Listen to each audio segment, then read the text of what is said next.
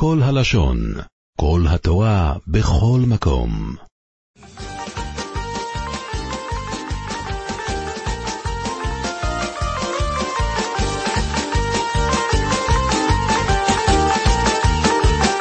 נתחיל קודם כל בידיעה מאוד מאוד מעניינת.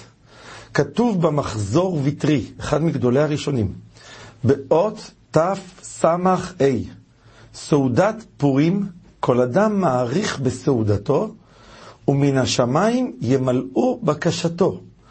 וזה מה שאמר המלך, המלך שכתוב במגילה זה הקדוש ברוך הוא, לאסתר המלכה במשתה היין, מה שאלתך אסתר, ויינתן לך, ומה בקשתך ותעש. זאת אומרת שבן אדם בברכת המזון של סעודת פורים, הוא יכול להוסיף הרחמן על בקשות פרטיות בעבורו, והקדוש ברוך הוא אומר שהוא ממלא את בקשתו, ועל זה נאמר כל הפושט יד נותנים לו. לראות מה אפשר לזכות, אני סיפרתי פעם, אני לא רוצה לקחת את הזמן לסיפור הזה, שהיה יהודי שהבן שלו גר בארצות הברית, 12 שנה היהודי הזה התרחק, הוא עזב את בית אביו, ואבא שלו בסעודת פורים עשה אותה וביקש מכל הלב שהקדוש ברוך הוא יחזיר לו את בנו. הבן שלו ישב במסעדה בארצות הברית בסעודת פורים, הגיע אליו מישהו, אמר לו, שמע, קניתי כרטיס לארץ ישראל, אין לי מה לעשות, אני לא יכול לנסוע. אתה רוצה לנסוע? והוא חזר לארץ ישראל ובא לאביו. מה הכוח של סעודת פורים? זה רעיון קצר, קודם כל לדעת את הכוח שיש לנו ביום פורים. דבר שני, אחידה, בספר דבש לפי, מערכת פ'. הוא כותב שבילקוט כתוב שלא ייבטלו ימי הפורים הללו לעולם. למה? כי פורים זה ראשי תיבות של כל החגים כולם אצל ישראל. פ' של המילה פורים זה פסח, שיצאנו מעבדות לחירות, ממוות לחיים. עכשיו זה גם שבועות, מתן תורה. איפה זה מתן תורה? קיימו וקיבלו כל היהודים את התורה מאהבה. כולם קיבלו את התורה מאהבה. ראש השנה זה גם כלול בפורים. ספרי חיים ומתים פתוחים לפניו. זה היה המצב של כלל ישראל ביום הפורים. יום הכיפורים, שהשם אכל על העוונות של ישראל, זה גם היה ביום פורים, שהשם אכל להם על כל העוונות. סוכות, ורבים מעמי הארץ מתייהדים. כולם באו לנסות להיות יהודים, רצו להיכנס תחת כנפי השכינה. תסתכלו, שראשי תיבות של המילה פורים, פ' זה פסח, ו' זה וסוכות, כי הם התחברו לעם ישראל, באו להיכנס, ר' זה ראש השנה, י' זה יום הכיפורים, והמ' בסוף זה מתן תורה. לכן, יום הפורים הוא יום שכולל את הכל. ומי גרם את זה לכלל ישראל? שני דברים. א', האמונה, הכוח, ואני רוצה אולי להסביר פה רעיון יקר שהוא משותף לכל הדברים. אנחנו לא יכולים ליהנות מסעודה שבהם משתמשים בכלי המקדש. אני אולי אתחיל בוורט, ואני אגיע לנקודה שאני רוצה לחדד לכם בסייעתא דשמיא.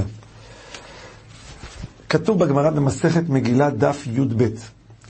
שאלו תלמידיו של רבי שמעון בר יוחאי, מפני מה התחייבו אותו הדור כליה להשמיד, להשמיד, להרוג, לאבד את כל היהודים, מנער עד זקן, טף ונשים ביום אחד.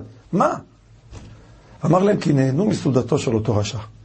יושב גוי משוקץ עם בגדי כהן גדול, כלים מכלים שונים לוקחים את כלי המקדש, מוזגים בהם יין, משתמשים בסעודה שמדברים בה דברי תועבה, דברי טומאה, גוי משוקצים, והסעודה היא על זה שעם ישראל לא יגאלו ולא ייבנה יותר בית המקדש, ומלכות פרס תישאר במלכותה. אין לך מרידה גדולה בשם השם. זה חילול השם. על זה מגיע לעם ישראל חיוב מיתה. אלא מה, מה היה ההיתר של כלל ישראל? עם ישראל טענו טענה מעניינת. הם טענו שכל כלי המקדש הם קדושים, כל הבגדי כהונה הם קדושים כשמשתמשים בהם בקדושה. ברגע שבאו פריצים וחיללוה, באו גויים רשעים והשתמשו בזה לא לקדושה, התחללה הקדושה, פקעה כל הקדושה.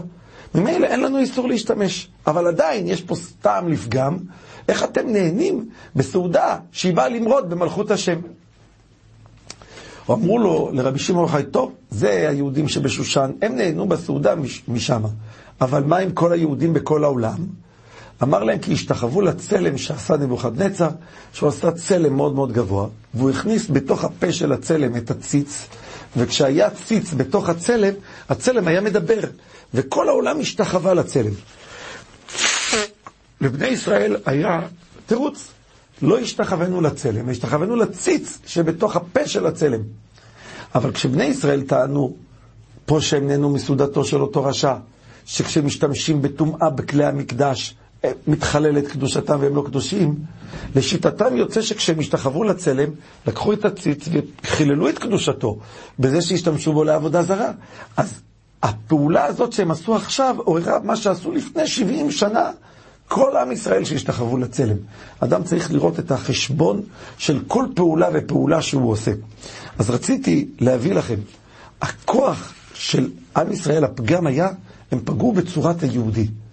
נכון, האוכל היה כשר, אבל יהודי צריך לדעת לעמוד על העקרונות שלו.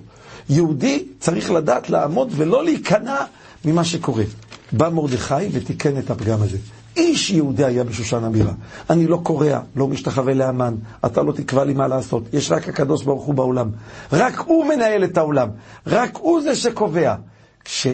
כשבא מרדכי ואחריו הלכו כל עם ישראל, אפילו שמצד השכל הם מסכנים את עצמם, רוצים להרוג אותם, והם הלכו במסירות נפש לעשות את הפעולה הזאת, הקדוש ברוך הוא נתן להם סייעתא דשמיא שאין כמוה בעולם.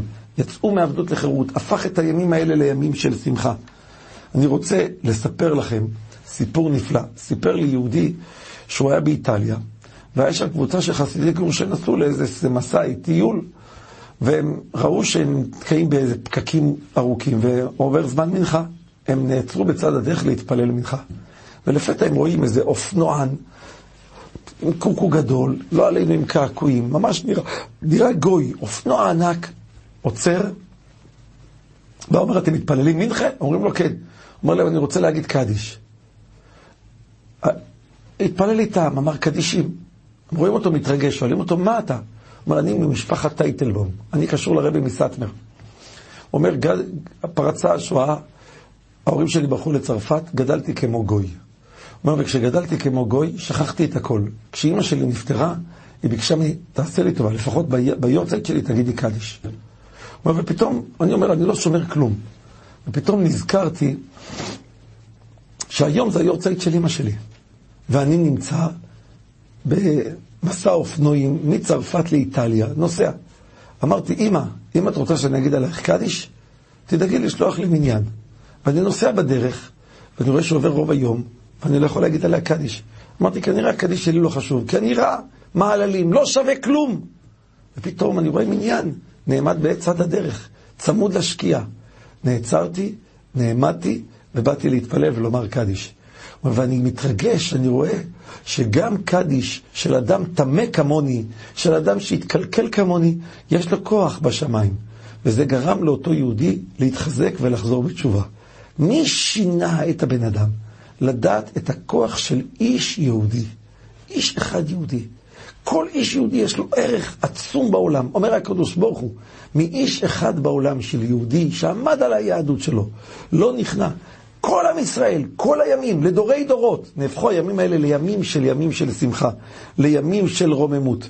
כמה אדם יכול לזכות, אם הוא יודע לנצל את הימים הגדולים של ימי הפורים, לא לבזבז אותם בסתם הבלים, להתפלל כמו שצריך, ללמוד כמו שצריך, להתחזק, לשמור על עצמו ולהיזהר בבן אדם לחברו. נזכה כולנו שימי הפורים האלה לא יסורו מזרענו עד עולם אמן ואמן. עולם שלם של תוכן מחכה לך בכל הלשון, 03 617 1111